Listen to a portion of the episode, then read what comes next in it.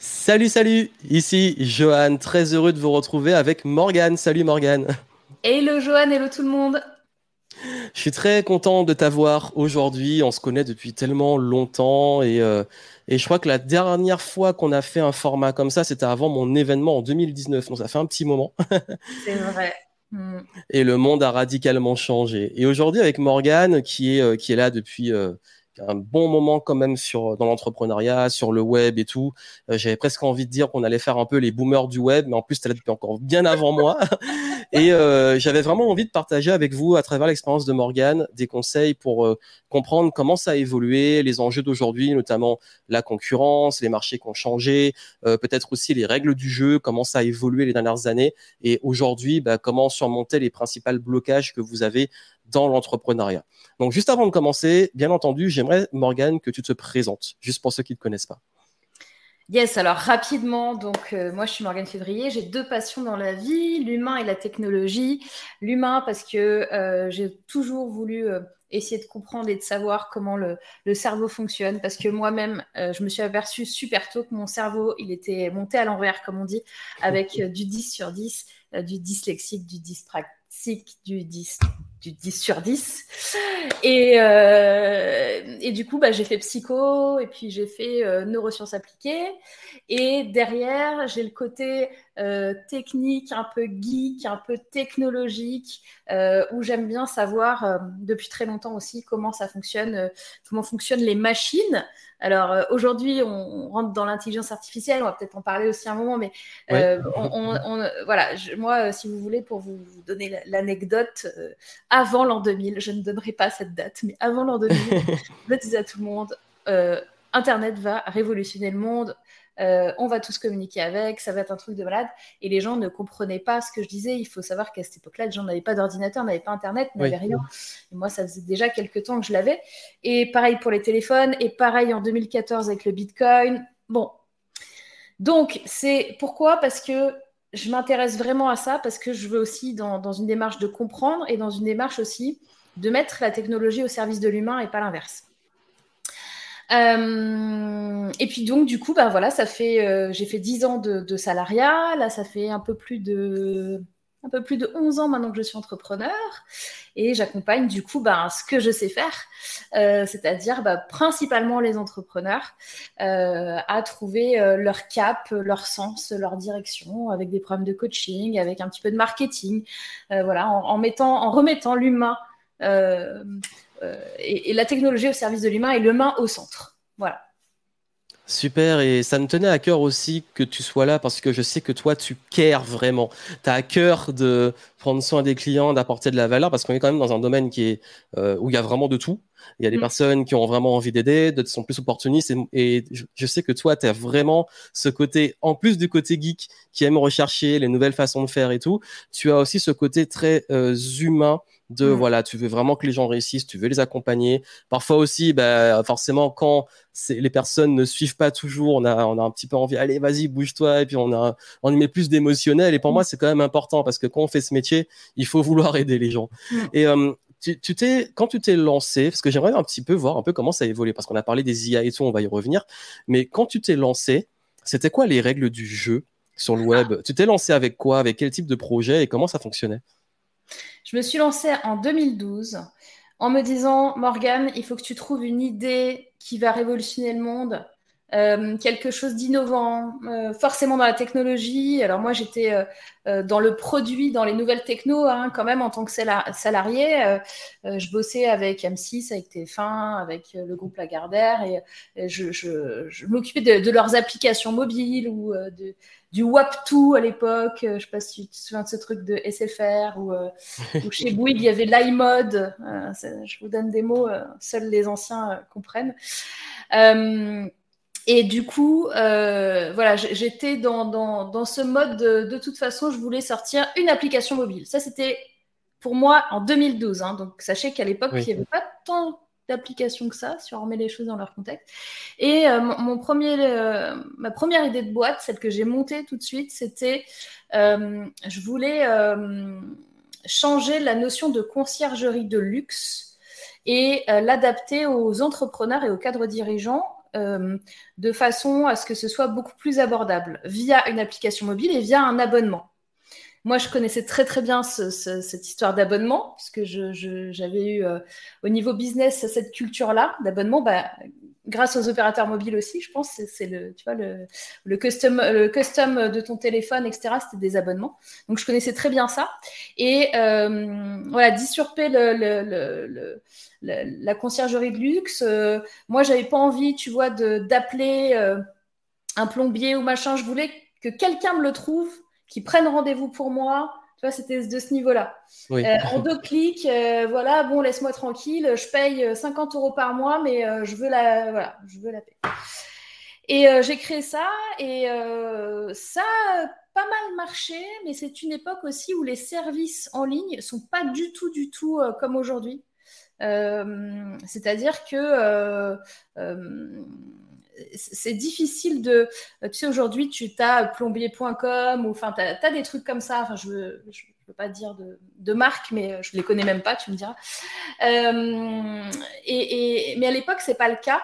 Et, euh, et, moi, j'ai du mal quand même, sur le marché français en tout cas, à. Euh, et j'avais pas pensé à ça, il y avait un processus éducatif à faire. Dire que, oui, à cette époque-là, en France, c'était compliqué. Et j'avais beaucoup de mal, en fait, à pitcher ce truc qui, pour moi, était un truc genre évident.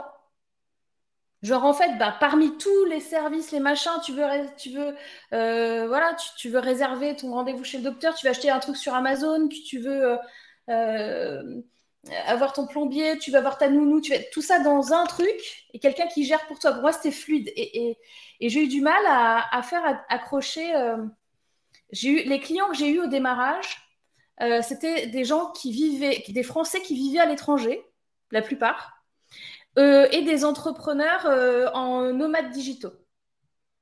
Qui avaient capté ce que je faisais. Et il y avait aussi quelques personnes qui utilisaient déjà la conciergerie et qui voulait tester mon service par rapport à du John Paul ou des trucs euh, très très chers. À la base, euh, j'aurais lu que c'est genre 400 euros par mois. Moi, je te parlais de 50 euros, tu vois. Donc, oui, donc les, euh, les, early adopters, c'était des gens qui étaient quand même déjà bien éduqués à ce type de besoin. Donc, bon, j'ai galéré un peu, mais en vrai, j'ai eu des parutions dans les journaux, j'ai eu de la radio, j'ai eu, enfin, tu vois, ça se déroulait pas mal mais j'avais pas non plus, enfin, tu vois, je devais avoir un, récurrent euh, peut-être à 1500, 2000 euros par mois, tu vois, j'avais quelques clients. Et, euh, et, pour ça, en fait, je me suis mis dans un coworking parce que je voulais pas être, euh, après avoir fait 10 ans de, de, salariat, j'étais quand même manager, donc j'avais tout le temps des gens autour de moi et je me suis dit, bon, si je suis chez moi, alors je peux travailler, hein, c'est pas mon problème de pas travailler. Mon problème, c'est de faire que ça. Ah ouais, travailler chez soi, c'est plus le problème qu'on rencontre. Hein. C'est pas de se motiver à bosser, c'est de se motiver à ne pas bosser. oui, mais tout le monde n'est pas comme ça. Oui, oui, oui, oui. Donc moi, je suis dans le camp des gens que si tu leur donnes un ordi, tu les mets sur une île déserte, aucun problème. Donc je me suis dit, je vais aller en coworking pour quand même avoir une vie hors euh, mon projet, voir des gens. Et dans ce coworking, en fait, bah, les gens, ils voyaient moi ce que je faisais pour moi. Donc moi, je touchais à tout déjà à l'époque. Donc, euh, ça veut dire, euh, ben, ne serait-ce que créer une page Facebook à l'époque, il n'y avait pas beaucoup de gens. Faire de la pub sur Facebook en 2012, j'en faisais déjà. Euh, être référencé sur Google, enfin, tous les trucs de base. créer des applications mobiles, etc. Et en fait, j'ai des gens qui voyaient ce que je faisais, qui m'ont demandé Hé hey Morgane, tu veux pas me former sur ça ou faire l'équipe, machin? Et au final, je me suis retrouvée avec le fameux loi de Pareto 80-20 où j'avais 80% euh, de mon temps qui était alloué à mon projet de conciergerie parce que c'était quand même long, tu vois. Je, vraiment, je prenais du temps pour chacun des clients, etc., pour 20% de revenus et 20% de, d'autres pour 80% de revenus. Et au moment, je me suis dit, bon, allez, c'est bon, euh, ça suffit, euh, je, next, je ferme ma conciergerie. Donc, j'ai arrêté tous les abos de mes clients d'un coup. Et bon, je l'aurais dit quand même, hein, euh, oui, oui. je vais faire machin, mais si tu veux, j'aurais pu rester comme ça aussi un, un, petit moment, tu vois, avoir les deux et me dire, bon, bah, c'est bon, j'ai 1500 euros sur un truc, je le garde. En fait, non, c'est non. C'est Moi, je suis assez entière, c'est-à-dire que je peux pas faire juste un projet pour le faire. Si je suis plus dans le projet, si j'ai plus envie, si je le sens plus, s'il y a plus de sens, si je suis plus animée par ce truc-là, je l'arrête. Et donc, c'est ce qui s'est passé. Mais j'ai gardé mon nom de boîte, tu vois, j'ai gardé euh, Wishes. Et du coup, bah, je suis partie en formation, consulting, euh, coaching. Donc, on m'a demandé du consulting, savais faire. La formation, bah, j'ai un peu appris à retranscrire mes connaissances et à les donner. Donc, ça, j'ai appris. Et coaching, bah, je suis allée me former aussi au coaching. Puis après, je me suis formée à l'hypno, à la PNL, tout a dérivé. Et puis, à un moment donné, voilà, j'ai créé plusieurs. Euh, j'ai eu aussi des, graves échecs. Hein, euh, j'ai créé une boîte euh, avec un chinois, je me suis fait entuber. J'ai créé une application de jeu mobile qui s'appelait parier, sur la météo pour parier sur la météo, avoir des cadeaux que j'ai fermé parce que juste au moment où on commençait vraiment à être très très bien, il y a une loi qui est passée en France, la loi Hamon, qui disait que en fait tu n'avais plus le droit de payer pour, pour prendre des jetons s'il y avait des cadeaux. En gros, mon, système économique, c'était de payer pour pouvoir avoir des jetons. Et tu avoir des jetons gratuits tous les jours en plus. Hein. C'est-à-dire que tu pouvais faire du free-to-play. Mais si tu voulais payer, si tu voulais parier plus, tu achetais des jetons et, euh, et tu pouvais jouer. Sauf que ça, tu peux le faire. Sauf si tu permets aux gens de gagner un vrai cadeau. Et donc moi, bah, comme on pouvait plus permettre aux gens de... Parce qu'on aurait pu le laisser et faire gagner genre des, des trucs numériques, tu vois. Et moi, j'ai dit non, c'est bon, moi, je vais faire gagner une télé, un iPad, un voyage, je peux plus, bah tant pis, je ferme la boîte. Tu vois Comme quoi, hein, ça, parfois, c'est le, ouais, c'est une loi qui peut casser euh, ton modèle économique. C'est des gens, donc la mauvaise association, j'ai eu aussi. Euh, enfin voilà, donc euh, ces dix dernières années, j'ai monté trois boîtes et demie. je suis passée par tous les cas. J'étais en associé, euh, j'ai eu des salariés. Euh, et puis euh, aujourd'hui, aujourd'hui, voilà, je, suis, j'ai une équipe, mais c'est des freelances. Et j'ai plus que ma boîte d'origine pour le moment. Et je suis open à plein de projets encore, mais voilà. Oui, puis après, c'est aussi, comme tu l'as dit, c'est une boîte Pareto, c'est que il y a beaucoup cette culture de faut créer plein de boîtes, plein de projets, mais on peut le faire, mais au bout d'un moment, on se dit bah si c'est peut-être là que j'ai envie de plus mettre d'énergie, de temps, de ressources, on va le faire. Et après, ça peut évoluer, ça peut changer. Donc, euh, je pense que c'est important aussi de le rappeler. Et pour toi, c'est quoi peut-être euh, si on va aller sur la partie peut-être un peu plus web marketing, parce que tu es arrivé dedans malgré toi, parce que finalement, c'est ton projet était un laboratoire ça a été un labo sur lequel tu as appris le web marketing. C'est un peu comme ça que j'ai commencé aussi. C'est que moi, j'avais surfé un peu l'époque des réseaux sociaux et des forums. De mm. chacun avait son réseau et tout. Moi, j'ai fait ça sur les sports de glisse. Ça a jamais beaucoup pris. Ça a un peu pris, mais euh, j'ai appris avec ça le référencement, le web marketing, aller sur Facebook, les groupes. Euh, j'ai pas utilisé trop la pub parce que j'étais encore étudiant, donc j'avais pas forcément euh, les ressources pour aller payer de la pub.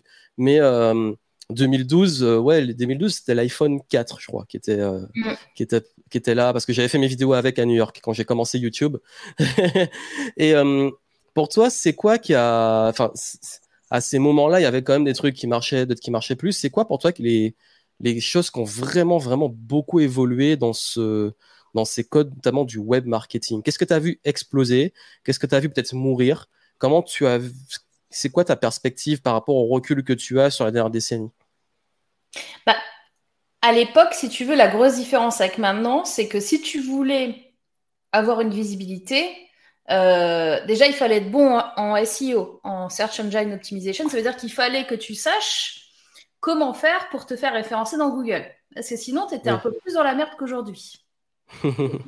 Et oui, et à l'époque, quand tu avais un site et que tu étais bien référencé, juste un blog, et que tu mettais euh, de l'ads, euh, donc euh, de la publicité, par exemple Google, eh ben, tu gagnais de la thune. Tu faisais rien, entre guillemets, enfin, tu créais tes articles et puis tu avais des sous qui tombaient.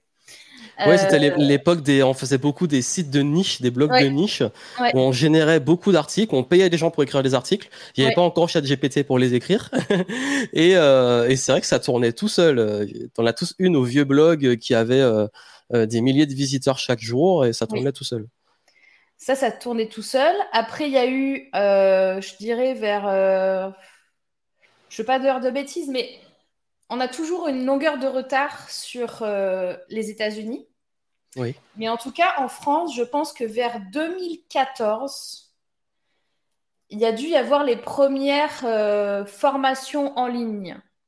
Euh, dans le sens euh, un peu plus professionnel et un peu plus de monde qui le faisait. Pourquoi? Parce que tout ça, c'est une question de. Enfin, tu vas me dire, toi, si tu partages mon avis, mais c'est une question d'outils en premier, c'est-à-dire que ben, tu pouvais en 2014, 2013 faire ton WordPress, euh, même si tu n'étais pas trop technicien. Alors, il fallait quand même bidouiller un peu à l'époque. Moi, je, j'ai toujours bidouillé, donc voilà, ça commençait. Et puis, commençait à y avoir les premiers, euh, euh, les premiers CMS un peu plus simples. Je pense que ça doit être 2015-2016, si je ne dis pas de bêtises. Et là, en fait, ça a commencé à popper. Enfin, les gens, comme l'accès à la technologie, comme il n'y avait plus besoin de savoir coder, comme le paiement en ligne aussi était plus simple, parce que punaise, moi en 2012, le paiement en ah, ligne. Fallait, fallait coder les trucs euh, pour intégrer un PayPal sur le site, ça buguait tout le temps, euh, c'était une horreur. C'était horrible, c'est-à-dire qu'il ne suffisait pas de dire je veux faire du business. En fait, techniquement, Franchement, c'était la merde, je vous le dis. Aujourd'hui, hein, vous avez vos petits CMS, vous intégrez, on vous dit Ouais, mais le pixel Facebook là, euh, quel est ton numéro de machin, euh, ton, connecte ton PayPal en cliquant là. Ouais, à l'époque, c'était pas ça. Donc, en fait, la, la, barrière technologique était forte. Bon, des gens comme toi et moi, c'est pour ça aussi qu'on savait qu'on était là avant, parce que ça, on... c'était pas trop une barrière quand même. Enfin, ni toi ni moi, on est codeur, mais on, on bidouille. Oui, après, j'ai une partie de mes études, c'est l'informatique et ah, du code. Alors, je suis pas codeur-codeur, mais hmm. euh, je sais un peu programmer euh, du web et tout. Ouais. Moi, je m'étais intéressée en apprenant un peu toute seule, tu vois. Oui. Mais incapable de coder un site en entier, vraiment, tu vois, sans WordPress. Mais en euh, plus, ça n'avait pas de sens, hein, qu'on avait tellement de. Le CMS qui faisait tout. Après, c'était plus aller dans le code pour intégrer des trucs. Donc, c'était. C'est ça. Mais euh, oui, c'est vraiment le, le, moment où ça a vraiment commencé. 2012, enfin, de toute façon, avant 2010, c'était clairement les sites, les blogs, les forums. Ouais. C'était tout ce qui était, euh, euh, comme tu disais, tu faisais du AdSense, le truc, euh, tu savais du trafic, ça cartonnait. Après, c'est vrai que comme tu l'as dit, 2012, 2013, 2014, on a commencé depuis peut-être 2015 pour 2011 pardon pour les pionniers Mm. Euh, c'est là qu'on a commencé. Il n'y avait pas encore vraiment les formations, mais il y avait plus les e-books. C'était la mode des e-books. Et les e-books, tu créais ton petit PDF et tu le mm. vendais euh, sur ton euh, sur ta page. Et mm. moi, c'était pire parce que la première formation, je l'ai lancée en 2012. et pareil, j'avais lancé, c'était un bouton PayPal quoi. Le truc, c'était, tu as une page de vente sur un WordPress et tu as un bouton PayPal et les gens ils payent via ça. Et après, c'était sur un blog. Euh, les meilleurs tunnels de vente, c'était juste trafic organique et tu mm. mettais les liens de tes formations à l'action, les gens achetaient. Mm. ça, c'est par ouais, 2012 jusqu'à 2014. Mm. Donc après, ben, il y a eu un peu plus de monde. Donc après, il y a l'âge d'or des, différentes plateformes euh, qui sont sorties. Euh, de l'accès au paiement aussi, qui était plus simple. Puis c'est là qu'ils sont arrivés, tous les ClickFunnels, tout ça, ils ont commencé à vraiment popper. Euh, euh ClickFunnels, euh, etc. Et puis euh, là, il a commencé à avoir quelques abus, je crois, avec des touristes qui. Enfin, des touristes. des gens qui veulent faire du cash rapidement et qui racontent n'importe quoi. J'ai l'impression que c'était déjà là en 2011. mais c'est vrai que ça, ça, a empiré. Ça a empiré. C'est qu'ils étaient plus rares. là, on a open à plus de gens. C'est clair. Parce qu'en plus, ce qui s'est passé, bon, après, c'est un peu, c'est le paradoxe, c'est que ça a aussi, euh, pour nous qui donnons des conseils en marketing, malgré nous, on a un petit peu aussi formé des gens. Donc, ça leur a aussi donné plus d'accès. Donc, finalement, euh, ça a fait qu'il y, a eu ça. Mais comme tu le dis, oui, ça, le moment où il y a, ça a commencé à partir en vrille, 2015, 2016, 2017, ça a commencé à, à ce moment-là, oui. Ouais, clairement. Et puis, euh, ouais, je dirais, euh, le marché, il, se, il mature 2016-2019. Euh, ça mature. Il y a l'arrivée Instagram, change des choses. Ouais. à ce moment-là. Et puis, puis après 2019, alors là, c'est enfin 2019-2020, Covid. Et là, en fait, euh, là, il y a eu un, beaucoup, beaucoup, beaucoup de gens qui se sont posés des questions de sens. Beaucoup, beaucoup de gens qui ont compris que Ah, mais attendez, on peut se parler en visio, dis donc. Mais c'est incroyable, ça existe, il y a des outils. Les webinars. il y a des webinaires. Ah, dis donc, il y a, alors, il y a un outil, il s'appelle Zoom. Je sais pas si tu connais. les gens se sont réveillés. Genre, il y avait le monde normal et le monde d'Internet. Et les gens, en fait, depuis 2019, ont capté qu'en fait, le monde normal et le monde Internet, ben, ça peut faire partie du monde euh, tout court. Je sais pas si tu l'as vécu comme ça toi aussi. Oui, 2019, euh, c'était euh, bah, bah, justement l'événement que j'avais organisé où tu étais intervenu aussi. Et, et après, bah, dès qu'on est arrivé à l'année suivante, il y avait aussi une mode si on va encore plus dans les détails, c'est qu'il y avait les formations en ligne. Mais 2019, il y a les formats des grosses formations s'essoufflaient un peu. Ça commençait déjà. Pourquoi ça s'essoufflait? Parce qu'il y a eu la mode, il y a une nouvelle mode, un nouvel arrivage du high ticket. Ah, ah oui, oui, j'ai oublié ça, oui. Et le high ticket, il est vraiment arrivé 2018-2019 à fond. C'est vrai, tu as raison. Et les immersions, tout le monde faisait ses immersions, ces gros masterminds, tout ça. Bon, mm. il y a toujours un train de retard sur les États-Unis qui le faisait déjà depuis 2014, 15, 16. Mais mm. euh, c'est vrai qu'il y a eu ce tournant-là qui a beaucoup joué aussi parce que euh, les gens commençaient à être, comme tu l'as dit, éduqués aux mm. formations, mais ils commençaient à voir aussi les limites des formations. Clairement, clairement. Et puis, euh, donc ouais, il y, a un grand éveil, on va dire, je pense, de plein de gens par rapport au sens, par rapport au sens du travail aussi. et par rapport aux opportunités, aux possibilités qu'il y a. Donc, euh, et qu'est-ce que je veux vraiment faire de ma vie? Ça aussi, c'est se mettre sur pause et se dire euh, Mais attends, là, je suis en train de faire ça, mais en vrai, euh, qu'est-ce enfin, c'est pas OK pour moi Ou alors, bah tiens, c'est OK Ou tiens, j'aimerais bien faire ceci, cela. Les gens ont capté qu'ils pouvaient se former sur Internet. Wouh La news, tu vois et, et du coup, là, alors là, le marché s'est emballé de fou. Je sais pas si tu as capté toi aussi. Oui, euh, tout le monde s'est lancé sur le web en 2020. En fait, tout le monde s'est dit bon bah c'est bon, je vais créer mon truc. Genre c'est facile. Genre euh, nos problèmes. Je suis pas alors ça fait 5 minutes que j'ai utilisé ChatGPT, je vais lancer une formation euh, ChatGPT. Il y a eu un gros boom 2020 de lancement dans tout ce qui est bah, avec les reconversions et tout, tout ce qui est mm. coaching, euh, euh, pouvoir créer sa formation en ligne. Tout le mm. monde s'est mis à faire du contenu sur tous les réseaux qui existent. Mm. Donc il y a eu cet emballement. Ouais. 2020, TikTok arrive aussi?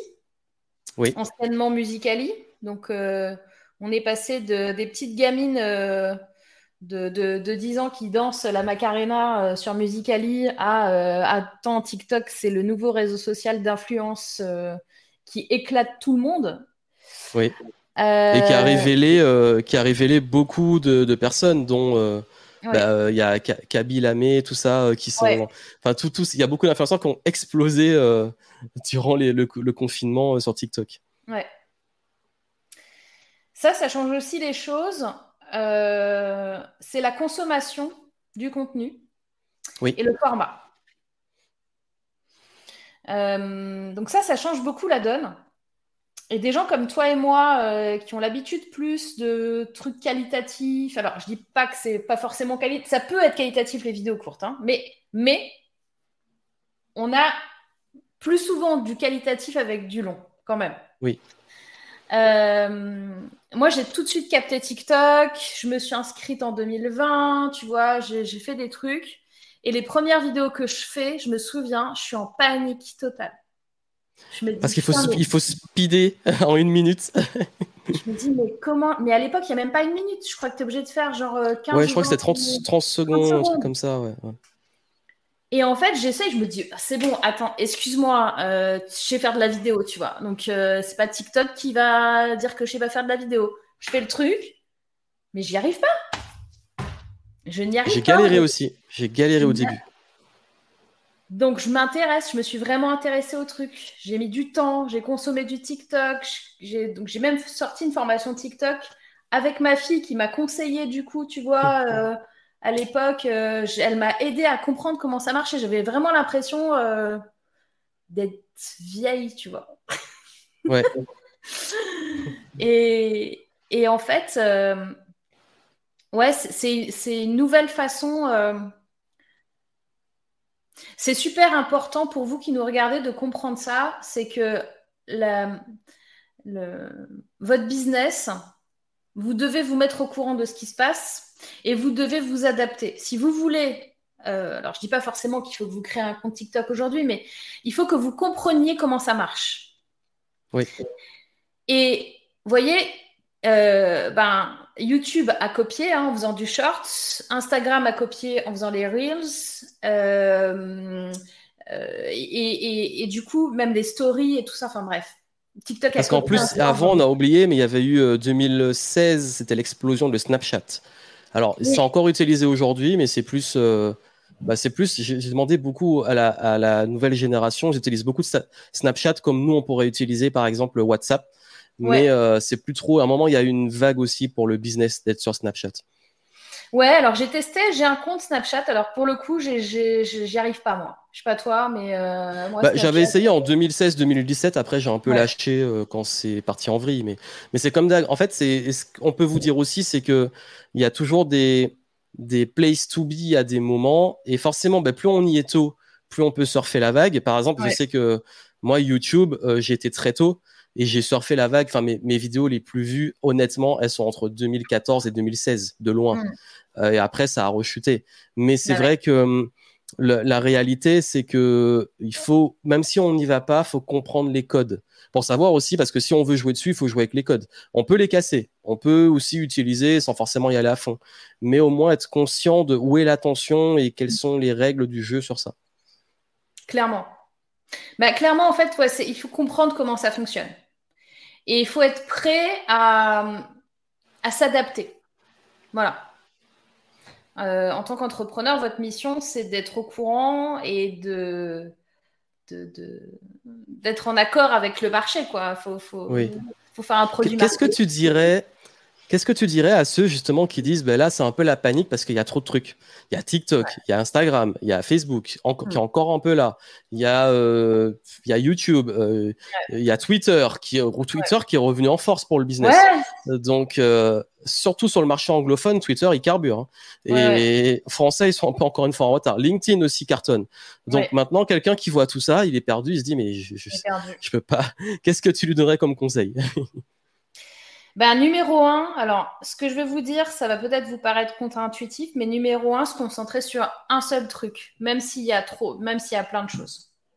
Euh, alors après, vous allez me dire, oui, mais toi et Johan, vous êtes sur Insta, vous êtes sur YouTube, vous êtes OK.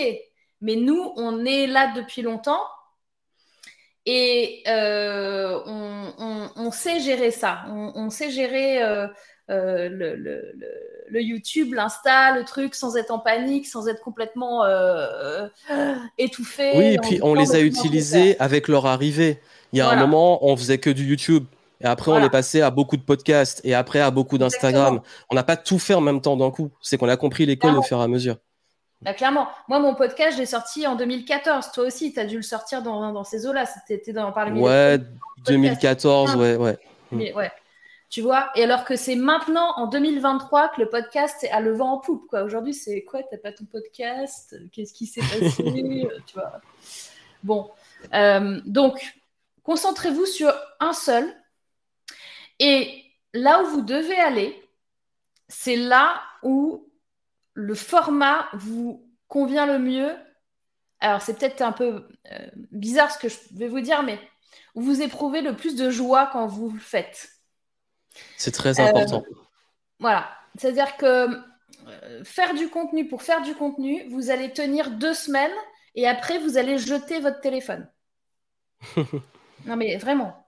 Donc, le rythme, c'est le plus possible. Je ne vais pas vous mentir là-dessus. Il faut être régulier. Mais le plus possible qui vous va. Donc, si vous vous dites, ouais, moi, ce qui me convient le mieux, c'est de créer un, du contenu une fois par semaine. Niveau stratégie marketing, moi, je vous dirais de faire plus, mais si vous vous le sentez comme ça, faites-le comme ça aujourd'hui. On, y va étape par étape. Hein. Je veux dire, euh, euh, peut-être qu'il vous faut euh, six mois de je publie une fois par semaine pour passer à deux fois par semaine. Vous voyez? Donc, il faut voir les objectifs. La régularité est plus importante que l'intensité. Voilà, court, moyen, long terme. Donc ça veut dire que si vous êtes régulier une fois par semaine, c'est très bien. Commencez par ça. Vous mettez pas la pression en vous disant on m'a dit qu'il fallait que je publie une fois par jour sur TikTok, il faut que je publie trois fois par jour, et puis il faut que je regarde en fait, il faut que je publie à 19h, machin. Stop Où est ton plaisir de créer du contenu? Donc, retrouve le plaisir de te dire ok, chouette, là je vais créer du contenu. Les gens qui sont en panique en se disant ouais, c'est chronophage, gna gna gna. Moi j'ai une solution pour ça. Si vous voulez, vous prenez, vous décidez de vous dire voilà, je prends une journée ou une demi-journée dans ma semaine où je fais que ça. Ça veut dire, par exemple, bah, je sais pas, euh, vous dites, euh, bah, le, mercredi après-midi, c'est là où j'ai le plus de temps. Et euh, bah, là, je vais créer le contenu. Je vais le créer. On n'est pas dans la réflexion de ce que je vais faire. La réflexion, vous ayez toujours un carnet et un crayon à, portée de main. Notez des idées de ce Oui, la créativité, c'est tout le temps. C'est remplacer vos boîtes à idées. D'accord Créativité, c'est tout le temps. Créer le contenu, vous avez déjà l'idée, vous avez déjà le processus créatif qui a été fait, et là, vous le créez, c'est-à-dire, il devient matière. Vous prenez votre téléphone, vous prenez votre appareil photo, vous prenez votre caméra, et là, vous créez, ou vous, écrivez, et vous vous dites, OK, là, pendant deux heures, je fais que ça, et que ça uniquement. Et peut-être que vous allez créer, je sais pas, euh, un contenu, ou deux, ou trois, ou quatre, ou dix. Ça va dépendre de, ben, de la de vous et de, euh, de, ce que vous, du format aussi peut-être, parce que peut-être qu'une vidéo, ça prend plus longtemps qu'un texte, ou j'en sais pas, ça, dépend de vous. Et ce truc-là, vous allez du coup planifier, c'est-à-dire que si vous avez réussi à créer quatre contenus, et eh ben vous vous dites, bah écoute, comme euh, je, le fais une fois par semaine, bah, je vais planifier sur quatre semaines. Et vous le faites, vous planifiez sur quatre semaines. Et la semaine d'après, même si le contenu est planifié, vous vous refaites votre session de création de contenu. Peut-être que vous allez faire un contenu, peut-être quatre, peut-être, mais vous avez beaucoup moins la pression parce que vous avez déjà trois semaines d'avance. Vous voyez ce que je veux dire? Ça, c'est hyper important à comprendre parce que pour intégrer le fait d'avoir du fun et de la joie quand vous créez, si vous vous mettez la pression sur oh, Attends, j'ai dit que je publiais tous les jeudis et en fait là, on est mercredi à 22h59 et j'ai toujours pas, je sais toujours pas ce que je vais publier. En fait, vous n'êtes pas dans une bonne énergie. Et le truc que vous allez fournir, ben en fait, ça va pas marcher. Vous voyez ce que je veux dire? Parce que du coup, vous n'allez pas être bien pour le faire. Vous n'allez pas être confort et ce sera pas confort à regarder non plus. Oui. Voilà, c'est mon petit tips là-dessus. Euh, et voilà, euh, se mettre un objectif, structurer le quand on crée. Quand on crée, hein, c'est pas le. Tu vois, les gens, ils mélangent processus créatif et création de contenu, ce qui est complètement différent. La oui, en plus, le processus créatif, il, euh, il va dans tous les, chez tous les créateurs, même les artistes et tout, ils écrivent leurs textes tout le temps, ils vont pas arriver, je dois sortir un album dans, dans une semaine et je vais charbonner pour écrire mes textes et enregistrer. Il y a tout un processus en amont qui est fait. Et après, c'est un rythme euh, et, et, c'est important que tu le dises. Et d'ailleurs, je vous recommande aussi, parce que nous, on crée du contenu depuis très, très, très longtemps. Et mm. sur aussi l'après, ne vous perdez pas uniquement sur les chiffres, les likes et tout. Ne passez pas votre vie à regarder ça, parce que ça peut mm. vite détruire votre, on va dire, estime et ego. Et, euh, et je conseille vraiment de prendre du recul dessus et pas oublier qu'il y a non seulement euh, un enjeu où les gens vont finir par voir et comprendre et que même s'il n'y a pas d'engagement, les gens voient et comprennent ce que vous faites. Je dis beaucoup ça à mes clients. Euh, mm. Même s'il n'y a pas d'engagement tout de suite, les gens comprennent et savent penser à mm. vous quand il le faut.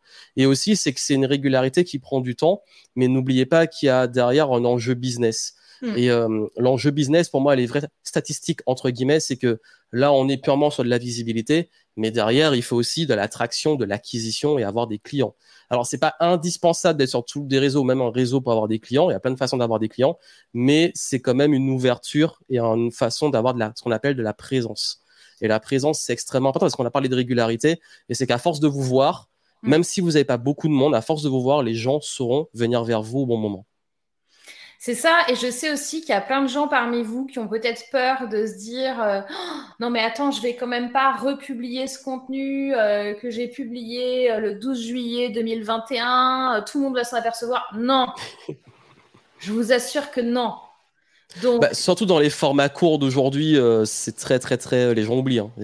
même d'une semaine à l'autre. Réutiliser les contenus qui ont marché. Attention, ça aussi Ne vous dites pas, ah, ce truc-là, il n'a pas marché en 2021, du coup, les gens l'ont pas beaucoup vu, et du coup, je vais republier ça. Erreur stratégique. Ça, c'est un peu comme l'erreur, tu sais, pendant la guerre, quand euh, ils regardaient euh, euh, les avions anglais, ils regardaient où est-ce que l'avion était, était touché et ils renforçaient ces endroits-là. Alors qu'en fait, c'est une erreur, parce que ce sont des avions qui revenaient en étant touchés à cet endroit-là. Ça veut dire qu'en fait, il fallait faire l'inverse, il fallait renforcer là où il n'y avait pas de trou, parce que c'était là où les, autres avions euh, étaient tombés. Tu vois Donc là, c'est pareil sur la création de contenu. C'est attachez-vous vraiment à. Et j'ai plus ce que je voulais dire. ce, ce, qui fonctionne. Ça veut dire si quelque chose a fonctionné, allez dessus. Oui. Et puis aussi, il faut, y a ce qui fonctionne et ce qui fonctionne. Je m'explique. Il y a ce qui fonctionne, euh, qui peut faire de la visibilité et c'est bien. Mm. D'avoir du reach, parfois d'avoir un peu de buzz et tout, c'est bien. Mais n'oubliez pas aussi ce qui fonctionne en termes d'attirer aussi des clients. Parce qu'il y a un moment, euh, et par exemple, je peux donner un exemple. J'ai réussi à faire un million de vues sur une vidéo sur TikTok. Voilà, j'ai cassé les games de TikTok sur une vidéo. Elle a explosé, j'ai pas compris. et, euh, et ce million de vues, euh, s'il fallait dire qu'est-ce que ça m'a rapporté au niveau euh, argent, business, entrepreneuriat, pas grand-chose, pour être honnête. Alors que j'ai fait des contenus qui font 200 vues, mm. où j'ai des gens qui m'ont contacté pour ou qui ont acheté des produits ou qui sont devenus des clients en consulting haut de gamme. Donc, Donc faut pas non plus, c'est bien de voir au piste ce qui marche, ce qui marche pas, mais c'est important quand vous avez des clients de leur demander quel est le contenu et quelles sont les thématiques qui les ont attirés chez vous. Parce que visibilité n'est pas toujours euh, une preuve de notoriété et en plus une bonne façon d'avoir des clients. Et je connais beaucoup de gens qui ont beaucoup de visibilité, mais qui gagnent dix fois moins. Donc, euh, c'est pour ça qu'il ne faut pas se fier uniquement à ce qu'on appelle les vanity metrics et être conscient que c'est important d'avoir de la visibilité, mais il faut que le plus important, c'est aussi la conversion euh, vers vos clients. Et puis, je crois qu'on a, il y a un point, on a parlé un peu du web et tout. Mais euh, Morgan et moi, il y a quelque chose qu'on fait depuis quand même des années qui est ultra important, c'est qu'on a développé des listes d'emails mm. et qu'on a développé aussi des bases de clients et des bases de prospects. Et ces bases-là, notre Instagram, notre YouTube, tout ça, il peut sauter. On peut arrêter de faire du contenu aujourd'hui. On peut vivre avec ces listes pendant très longtemps. Et ça, c'est important de se rappeler qu'il faut aussi construire les choses sur le plus long terme parce que euh, juste compter sur les réseaux, au bout d'un moment, euh, vous n'avez pas le pouvoir dessus, vous n'êtes pas propriétaire. Un algorithme qui change, euh, votre compte qui est planté pour X raison, ça peut amener à des problèmes euh, il me semble que toi, tu avais eu un problème une fois avec ta chaîne YouTube, je crois.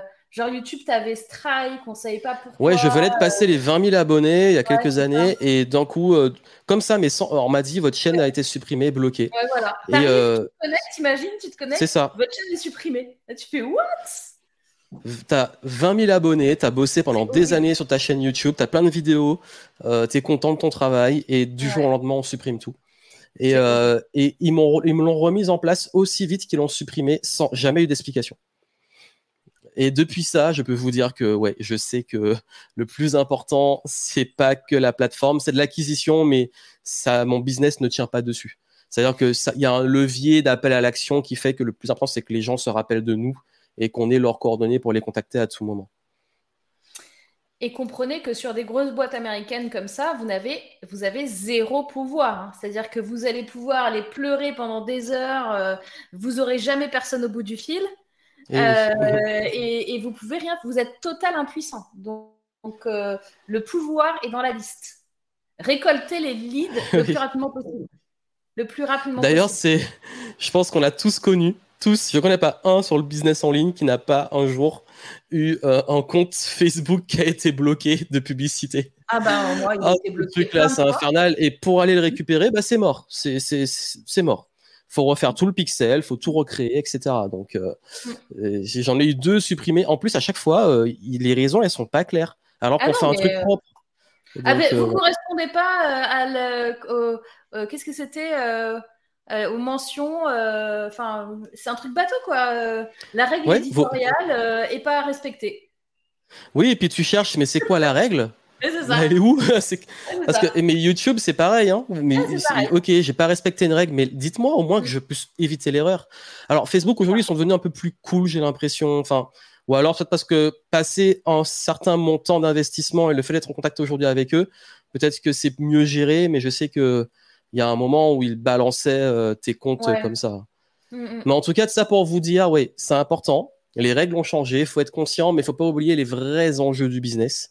Mm. Euh, et ça fait une vraie différence. Pour toi, est-ce qu'il y a, c'est quoi l'impact pour toi des IA aujourd'hui? Parce que ça, c'est quand même le, le truc 2023 qui est arrivé en force.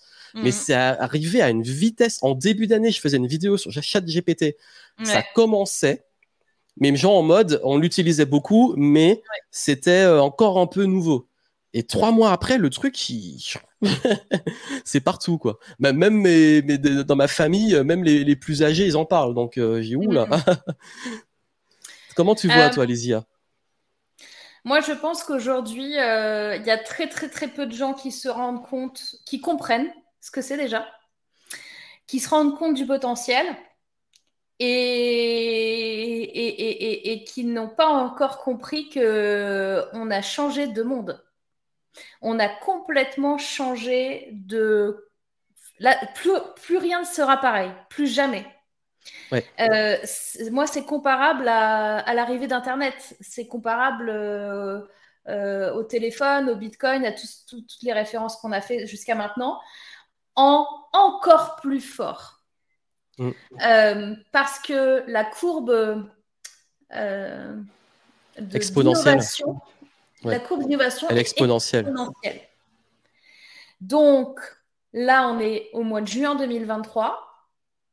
Honnêtement, dans trois mois, il peut y avoir un truc que même pas vous pouvez imaginer encore dans votre tête qui va être fait avec l'intelligence artificielle. C'est, euh, il va y avoir un, changement. Euh, déjà que là, il y avait une sorte de crise un peu sur le travail, avec justement tout ce qui s'est passé avec le Covid, le sens, le télétravail, le fait que les gens, ils ont capté qu'on pouvait faire plein de choses. Là, l'intelligence artificielle, elle, elle va euh, évidemment détruire des emplois, mais créer d'autres choses aussi. Oui. Donc, euh, je pense qu'il faut repenser. Enfin, là, le changement de mindset, je pense qu'on va laisser beaucoup de gens sur le bord de la route qui sont pas prêts à entendre. Et ça va être très très dur pour eux. Mais c'est comme c'est le cycle de l'existence. Il y a des métiers qui disparaissent, il y a des choses qui arrivent. Après, c'est vrai que là, il y a un, enjeu éthique qui est extrêmement fort. Je mm. pense même d'ailleurs que les gens on se trompe de frayeur. Les gens ont peur de, des IA par rapport au métier. Mm. Pour moi, c'est pas le vrai enjeu. Pour moi, mm. les IA, par exemple, exactement ce qu'on a vu dans le premier épisode de la nouvelle saison de Black Mirror, le 2023. Je sais pas si tu l'as déjà vu. Ah sur le deepfake. les IA plus deepfake plus des IA qui créent des scénarios et qui font n'importe quoi avec votre image. Pour moi, ça, c'est là où les gens devraient avoir, devraient vraiment flipper. Mais c'est un sujet beaucoup plus euh, éthique et philosophique. Mais d'un autre côté, il faut justement être conscient et comprendre pour pas se dire ah le tsunami il est là et moi je résiste, euh, je veux retourner à l'ancien monde et plus se dire de toute façon le truc il est là. Ah, c'est terminé. Euh, comment on le fait? Ouais. C'est comme tu l'as dit, hein, la technologie elle est là, mais il faut qu'elle reste au service de l'humain et pas l'inverse et pas que on tombe dans le piège comme comme les réseaux sociaux. On peut l'utiliser, mais on peut aussi tomber dans un piège. Donc les IA pour moi ça va être aussi un enjeu euh, et c'est dur peut-être de, de prédire exactement ce qui va se passer, mais en tout cas, pour moi, faut être prêt et, s'intéresser au sujet, mais pas rester dans les trucs superficiels, les peurs et le sensationnel, mais plus une vraie compréhension profonde des enjeux.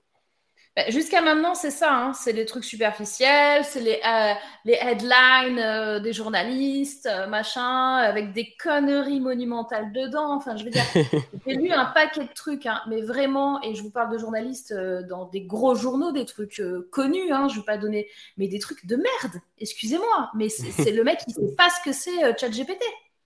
C'est comme les, les euh... Je sais pas si tu te rappelles de ça, toi qui aimes les jeux vidéo.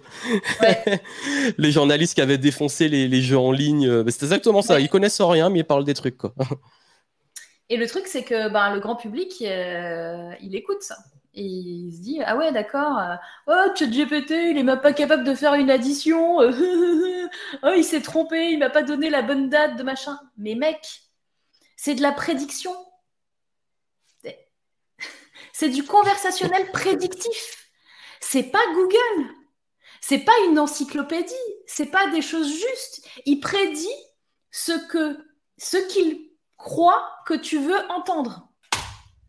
Voilà. Et, là où c'est puissant, c'est que l'enjeu va aussi être de comprendre comment.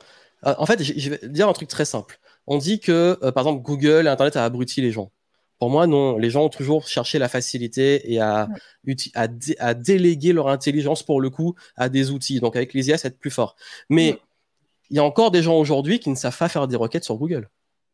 Qui veulent chercher une information. On a parlé de coder, par exemple. le plus grand challenge quand j'ai appris à coder, c'était savoir poser les bonnes questions pour trouver les bonnes réponses sur Google. Aujourd'hui, dans ChatGPT, tu peux avoir l'usage débile, euh, écris-moi un truc ou fais-moi 3 euh, plus 3 ou euh, des calculs, comme tu peux aller utiliser exactement différentes séquences de requêtes pour exactement avoir le truc le plus fin dont tu as besoin. Et ça, c'est une nouvelle forme d'intelligence. C'est Pour moi, c'est ça, vers ça qu'on va aller. Comme on a dit, par exemple, depuis 2010, je pense que la grosse intelligence est, à développer était de savoir, peut-être pas forcément coder, mais on disait qu'il fallait que les enfants comprennent comment programmer et comment l'algorithmique et tout, la logique algorithmique. Ben, aujourd'hui, pour moi, c'est une nouvelle logique à partir de 2020, là, enfin, cette nouvelle décennie qui va entrer en jeu. Il y a, il y a des connexions, hein. il y a des, pour moi, c'est un peu les mêmes types d'intelligence, mais là, il faut apprendre aussi à savoir comment l'utiliser. C'est pas, euh, parce que comme tu l'as dit, c'est quelque chose qui va suivre un processus. C'est ça, c'est très juste ce que tu dis, c'est que le challenge, en fait, c'est pas de lui demander un truc, n'importe qui peut demander n'importe quoi. C'est d'avoir la bonne question. C'est un peu comme en coaching, en fait, tu vois. C'est là ça. où je m'éclate, c'est que si tu sais poser la bonne question, tu as la bonne réponse.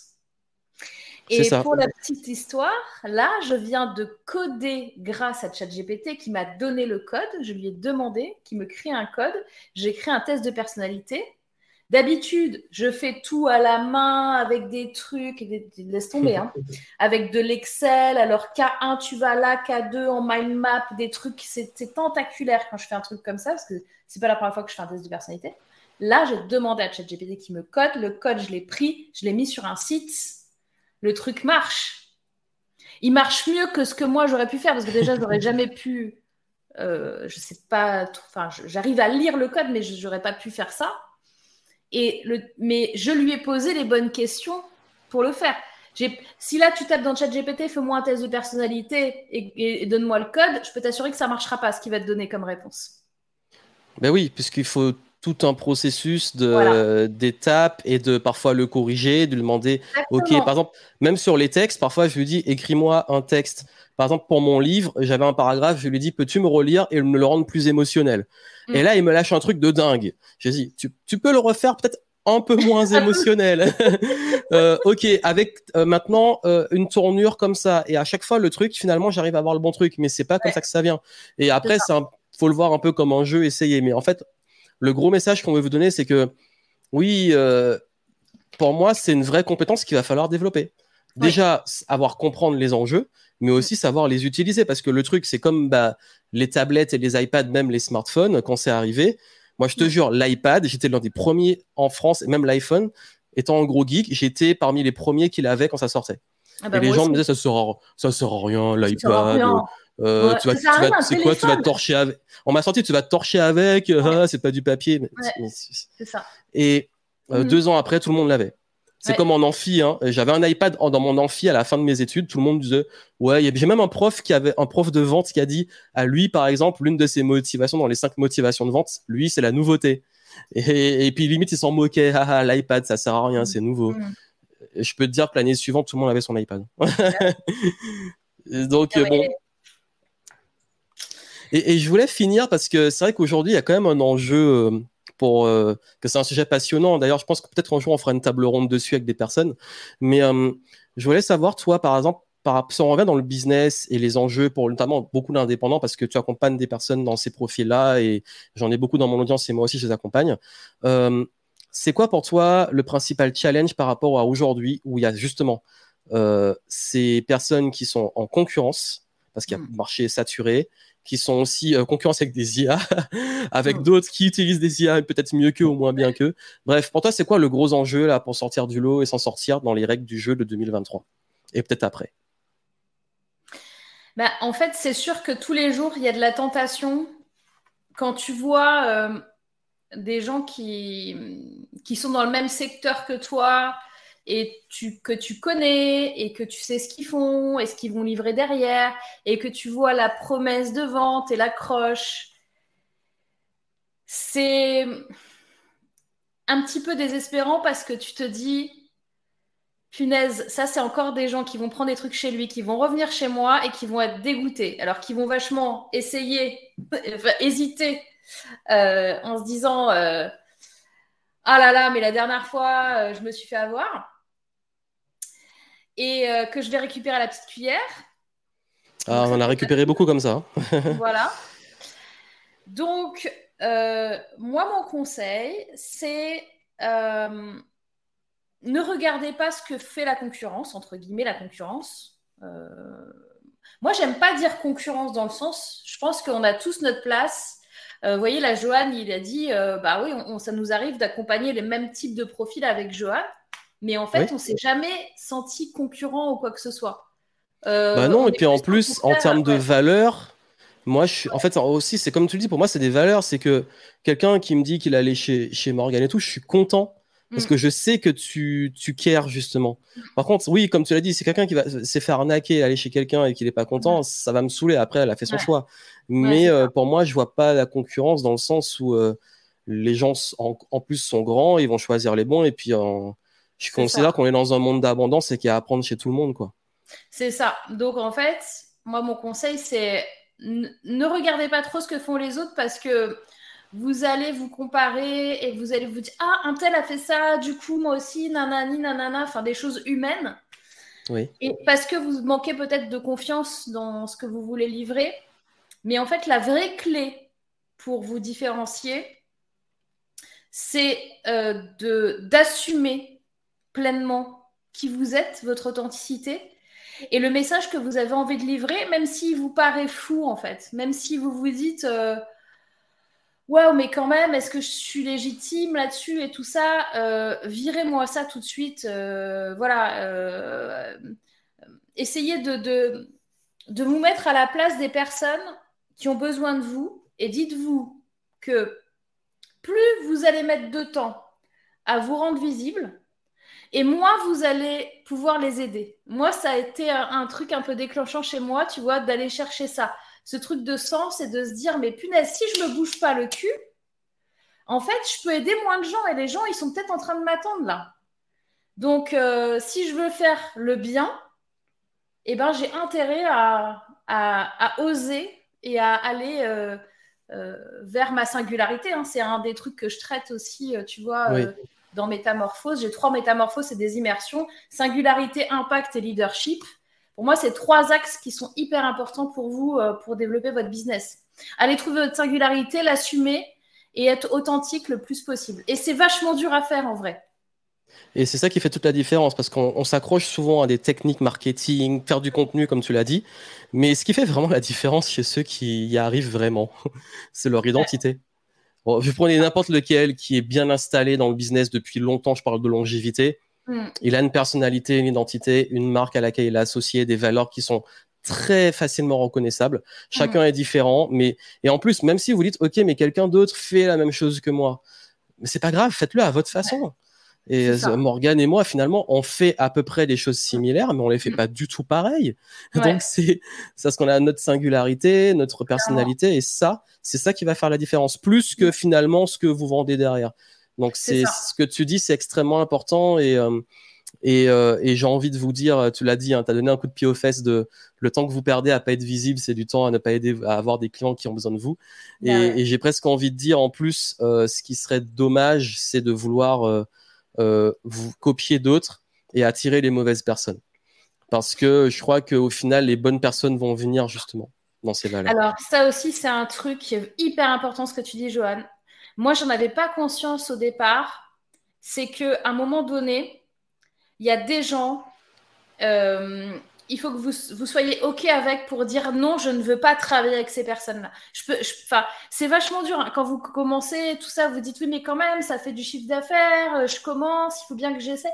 Honnêtement, euh, je pense, Joanne et moi, on a essuyé des plates là-dessus. moi, aujourd'hui, je suis high level en intransigeance.